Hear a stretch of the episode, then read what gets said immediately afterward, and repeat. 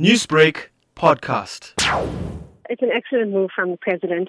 It's really going to reduce the number of alcohol related trauma cases that we see, which often take up most of the beds and doctors' time, which means that we don't get to uh, focus on our COVID patients. So I think it's a very good move from the president. It's going to lessen the load, especially on doctors as well, because it is very stressful for us to have to deal with so many cases.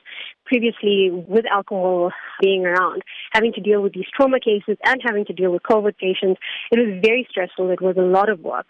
And I think now that it's been banned again, it will be much, so much better for us to focus on our COVID patients. Looking back about 109 days since the initial ban was put into place and the lockdown was introduced in South Africa, how would you describe the cases coming in from alcohol related incidents until now? It was a massive, massive increase. They had been taking up so many of our beds to the point where there weren't enough beds for COVID patients to be seen.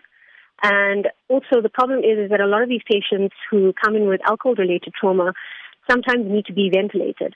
And then how do you choose between a COVID patient and now a patient that has been fighting and being stabbed over alcohol related things?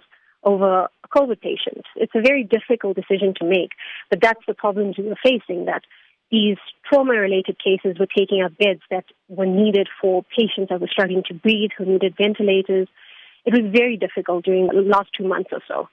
Now, with the COVID 19 case numbers rising rapidly as the days go by and the peak getting closer, how would you describe the working conditions and the sentiment coming from other staff at the hospital? I think stress levels are very, very high amongst everybody. The other problem is that doctors are now getting infected as well, which means they don't get to work and we're losing staff. And it's not just at our hospital. I think it's countrywide that we're, we're struggling with that problem. It's very difficult for us at the same time.